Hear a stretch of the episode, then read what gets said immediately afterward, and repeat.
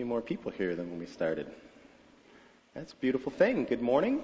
For those of you that didn't hear me say good morning to you already, welcome. It's good to have you uh, this morning here at New Hope. And um, if anybody slipped in and didn't hear my greeting, I am Scott Sittig. I serve as the lead pastor here at New Hope. It is a beautiful thing to to celebrate and worship with you on this first Sunday of Advent. So, welcome to the new Christian year. Amen. You've just heard from the prophet Isaiah, arguably one of the most important, uh, if not one of the uh, most well known prophets in the Old Testament. He was a prophet to um, the kingdom, really, of Israel and Judah, primarily to one more than the other, but in this particular case, he's prophesying to both. I would like to give you a little bit of background as we enter into this. And uh, before I do that, I would like to just offer up a quick word of prayer. Will you pray with me? Heavenly Father, as we enter into this new series, as we uh, enter into this new Christian year, this beginning of Advent, we turn our hearts, we turn our attention to you, away from family and good times and celebrations of the last few days, not all the way yet towards the fulfillment of this season on Christmas. But Lord, today we turn our attention to that sign that you offered, that hope that you provided, that opportunity for us to face our fears and to look to you for the help that only you can provide. And so today, Lord, I pray that you would open up our ears and our hearts to be hearing, to be understanding, to turn our attention to you, and to stand firm in our faith. Empower us, embolden us, and strengthen us today. In Jesus' name, amen. The year is 735 BC. So, as Andrew mentioned, a little over two and a half millennia ago. The once mighty kingdom of Israel, ruled by the man known as the man after God's own heart, King David, had long since become a divided kingdom. There is a northern territory and there is a southern territory. You could think of it like this back in America when we had the Civil War. What if we had not ended up being a unified whole? That is the scenario that happened to Israel and to Judah at that time. For years, there had been political instability, turnover in the monarchy, and ongoing efforts from those outside of the country to take them over and to influence them. The people, the people of Israel, with a long history of being the people of God, had become divided in their hearts. They loved foreign gods. They created shrines and altars to them they were divided both politically and socially, but most importantly, they were divided spiritually. They did not trust in God. They showed it by how they treated each other, but more importantly, they showed it by how they treated the poor and the vulnerable among them. It is into this environment that Isaiah the prophet comes onto the scene. Isaiah was married. He likely had two children throughout his life, but at this point in the story, he has one child. You heard of Shear Jashub, who was, interestingly enough, invited to go along on his adventure to talk to the king. Isaiah was self described as a man of unclean lips. If you turned back a couple pages to Isaiah 6, Isaiah himself did not consider himself worthy of the calling to which he was being afforded the opportunity. And yet the angel touches his lips, cleanses him, purifies him, makes him able to do the work to which God has called him to do. And what is that? He is now called by God to speak into the apostasy into the rebellion, into the distrust of the people of God in the hopes that they would come back to Him and avoid their ultimate destruction. You see, this has been the pattern for the people of Israel for a long time. They were the people of God. They kept falling away. God kept bringing them back, and He had done it in a variety of ways. We're now in the period of their history where He is using prophets to do the work, to speak into their lives, to provide them hope, to draw them back to Him.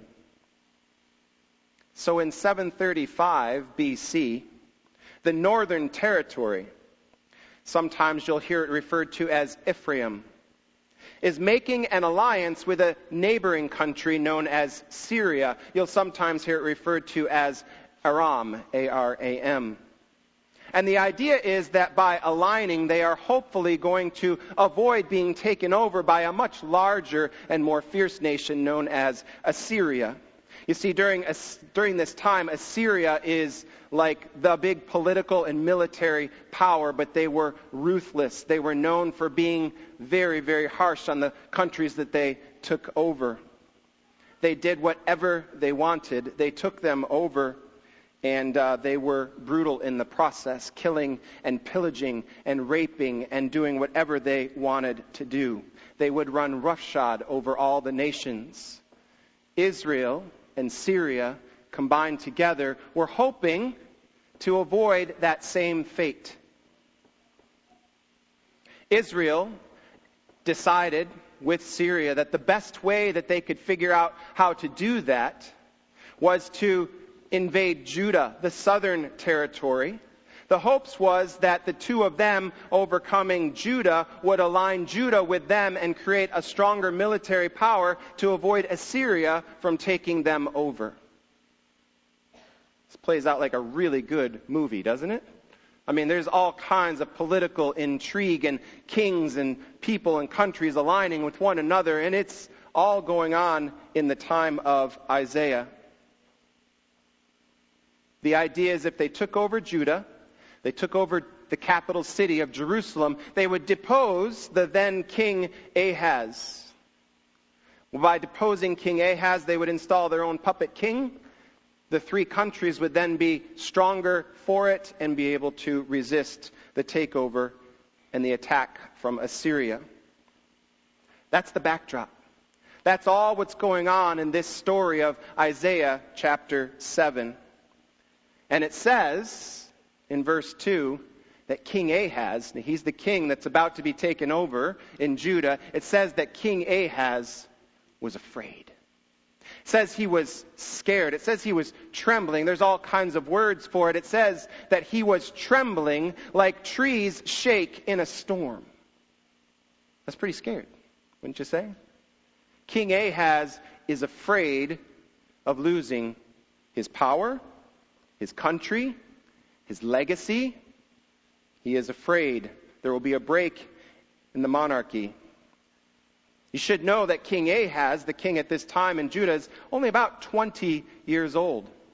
He's just a young man, the son of a long line of kings that had come through. He was raised in royalty. He was not necessarily a particularly wise or strong leader, and he's facing an insurmountable situation. I ask you this morning have you ever found yourself facing an insurmountable situation? Up against a trial, a struggle in your life that has just simply left you feeling scared. Of course, our battle is not against nations, it's not against armies, but we're still fighting battles. We are still working against changes in our lives, health issues, relationships that are breaking down, job changes, too many bills at the end of a paycheck. We're facing some insurmountable odds in our environment, in our country, in our world. If you're facing some insurmountable odds at the moment, this story is a story that speaks to you. The story of Ahaz and the fear that was gripping him at this moment. Where do we turn? Where do we turn in this moment when we're just so scared we don't exactly know what is coming next? You know, we have a couple of options, right? We have a couple of options. We can trust in God and try to follow Him all the way through it, or we can devise our own plans. We can follow our own wisdom. Which one do you think Ahaz chose? We'll come back to that. File that thought away.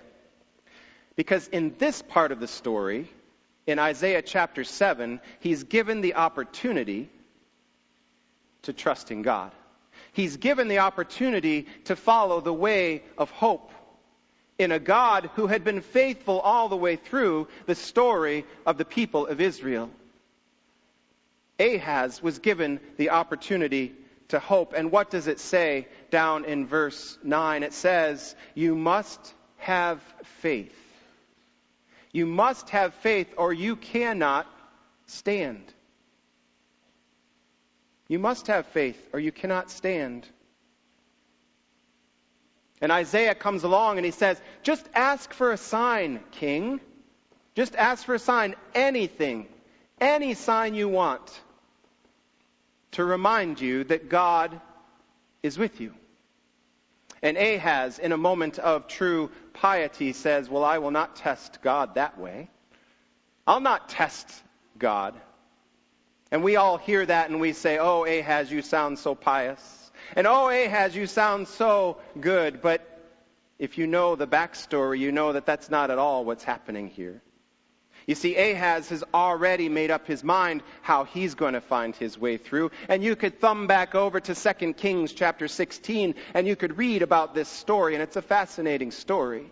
This 20 year old young man who is given the opportunity to hope in God says, No, I think I'll put my trust in my own devices. Isaiah says, I'm giving you a chance. Ask for a sign. Ahaz says, no. Isaiah says, that's all right, I'm going to give you a sign anyway. Because that's who God is. I'm just going to give you a sign anyway. And that's where we have this most famous verse from the Old Testament, one of the most studied passages in all of the Old Testament scripture, Isaiah chapter 7, verse 14. And it reads a little bit like Matthew chapter 1, verses 23 through 25. You might be more familiar with Matthew chapter 1, verses 23 through 25, because it says there that the virgin will be with child and will give birth to a son, and you are, to call him Emmanuel, which means God with us. But where did they get that from? Where did Matthew and Luke and some of the others get that perspective from? All the way back to Isaiah, eight centuries before. Isaiah chapter 7, verse 14, he looks at King Ahaz and says, A virgin, the virgin that you know, the virgin that you are married to, King Ahaz, is going to give birth to, you're going to give birth. She's going to give birth, right? And you're going to give him the name Emmanuel which means God with us. Because before that baby grows up, you're going to be relieved of all of this fear. It was a child that became the sign of hope for a nation that was suffering under the weight of oppression, for a nation that was suffering and was about to be overtaken. It was a little baby that came along from an unlikely source.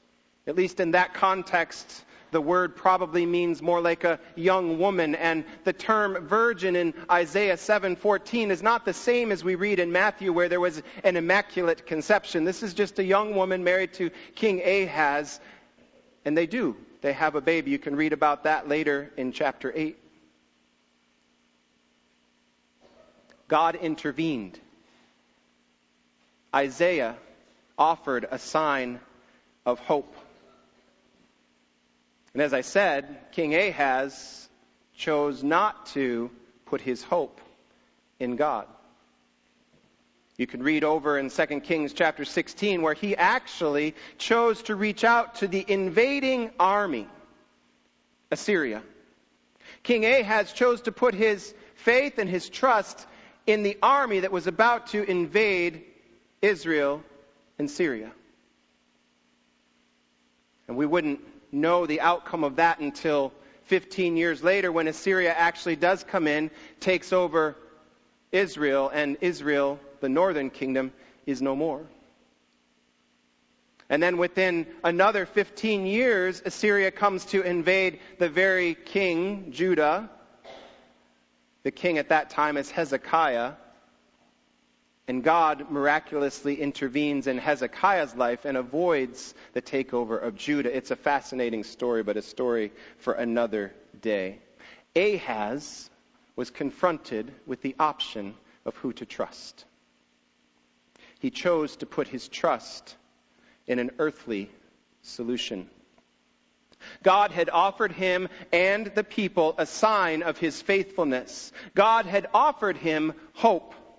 He turned to what he felt he knew and what he felt he could trust. Nearly eight centuries later, God would intervene again. This time into what would now be a shell of the former powerful kingdom of Israel. Both the south and the north had been taken over centuries earlier, and a remnant had returned to the land, and that remnant had worked hard to restore the former glory, the days of King David, but they never ascended to the same heights. They had intermarried, the bloodlines were quite mixed. The territory was now occupied by Rome and previous by, to that by the Greeks. It was still a commercial hotspot. It was still a place that an intersection for the world economically, politically, socially. But the people, the people were longing for something different. They were up against it. The people were longing for hope. They were longing for a Savior. They were longing for a Messiah, someone or something to come along and change their fate. And God intervened again. This time with the sign of a child through another virgin, another young woman. Matthew chapter 1 verses 23 through 25 explains that story. Joseph and Mary pledged to be married, but Mary pregnant. After being overshadowed by the power of the Holy Spirit, Joseph is perplexed. What is going on? What does this mean?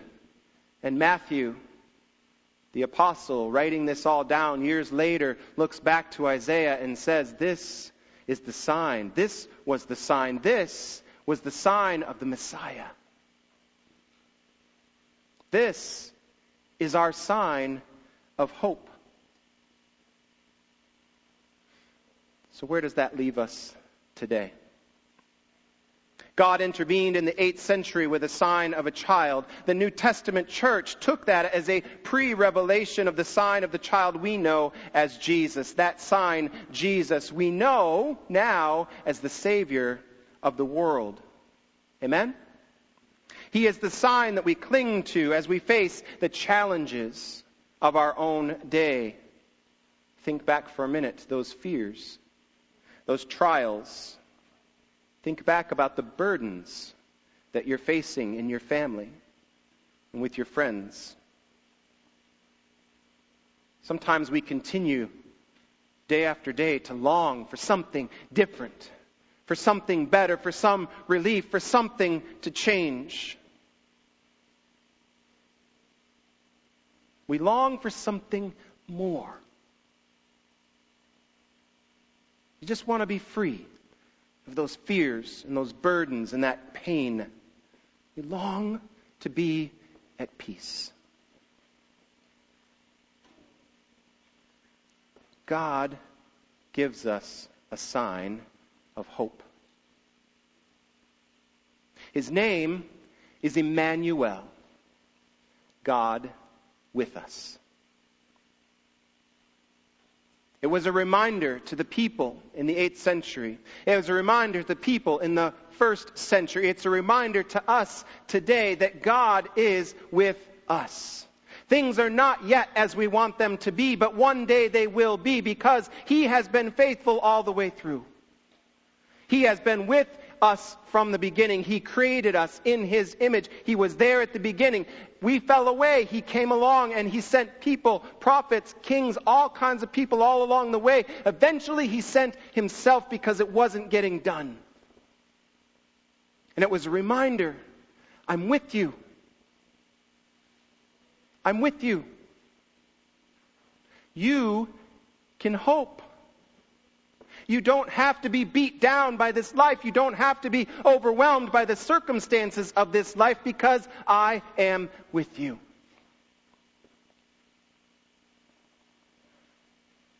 We simply must ask ourselves are we with Him? Are we following the true King, or have we put our faith in other things? Is our allegiance to the one who offered the sign of hope, or is our allegiance to that which only brings temporary relief? And eventually, our destruction. You see, Advent, this season that we're in, it's a lot about remembering. That is a big focus of what Advent is all about. But the remembering is so that we can look forward. We remember so that we can look forward and be filled with hope.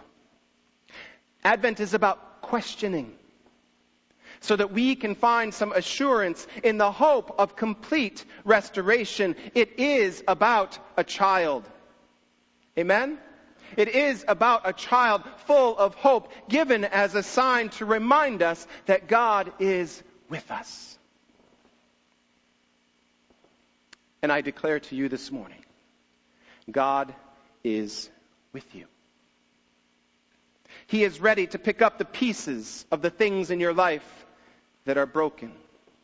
He is available to offer you hope. He is ready to take away fear and pain and doubt. His faithfulness is secure. As with Ahaz, we have to exercise our faith. The prophet told Ahaz, If you do not stand firm in your faith, you will not stand firm at all. If you want to memorize a verse from today, memorize Isaiah 7 9. If you do not stand firm in your faith, you will not stand firm at all. When the trials of life and the struggles and things come against you, when you are up against it and you are feeling hopeless, if you do not stand firm in your faith, you will not stand firm at all. You will be blown around and tossed about, as James says, with the waves of doubt and fear. That's not the sign of hope.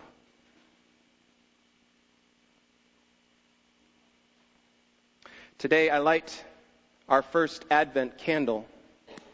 Hopefully this works. It is the candle of hope. It is the sign that we use during Advent to remind us. To remind us of what God did for us so long ago. It's the hope that He offers. Even as we remember what God has done for us, we also look forward with hope that the future is in His hands. We're going to take some time to reflect this morning we're going to give you some space to reflect on the hope of Emmanuel, of God with us. And I offer you this morning, if you don't know this God who I'm talking about, if you don't know this Jesus who I'm talking about, but your heart is stirring. Your heart is strangely warmed somehow this morning. And you want to press into a deeper relationship, a deeper understanding of who He is. I invite you to take that next step this morning. I'm going to invite you to bow your heads, and I'm going to offer that you would say a simple prayer to yourself, not out loud, but everybody. Please bow your heads this morning. I don't want you to leave this place without knowing Emmanuel, God with us. And if your heart is stirring this morning and you feel led, I just invite you to say the following words Lord Jesus Christ, have mercy upon me, a sinner. You're stirring in my heart I know a little about you, but I want to know you more. Would you forgive me? Would you cleanse me? Would you renew me in ways that I can't comprehend right now? Would you strengthen my faith so that I can one day understand more? I believe I invite you to transform my heart and my life and to show me a new path. I invite you, Lord Jesus Christ, today to set me in a new direction. Amen. If you prayed that prayer today, I invite you to fill that out on a card and let us know so that I can follow up with you because I would like to talk with you about that decision and that choice that you have made.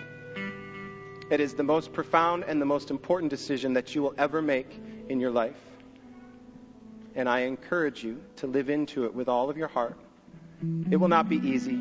The road is not going to be paved with gold, but it is the most valuable road that you will ever travel. for all of us now, we are going to take some time to just give you some space to reflect. We are going to sing an age old hymn that goes back maybe more than 1,200 years. It is the hymn associated with this Sunday of Advent. O come, O come, Emmanuel. As you sing, we're going to provide space for you to reflect. There'll be some guided music, some time for some space to reflect and write. And should you choose to come up and use the altars, they are available for you as well. When we are finished, I will come back and we will partake of the communion elements. And therefore, I invite you also to use this time as a time of preparation. Ask the Lord to search your heart. Ask the Lord to test your heart, as we talked about from Psalm 139. Search me, O God, and know me. Test me and know my anxious thoughts. See if there be any offensive way in me, and lead me in the way everlasting. Amen.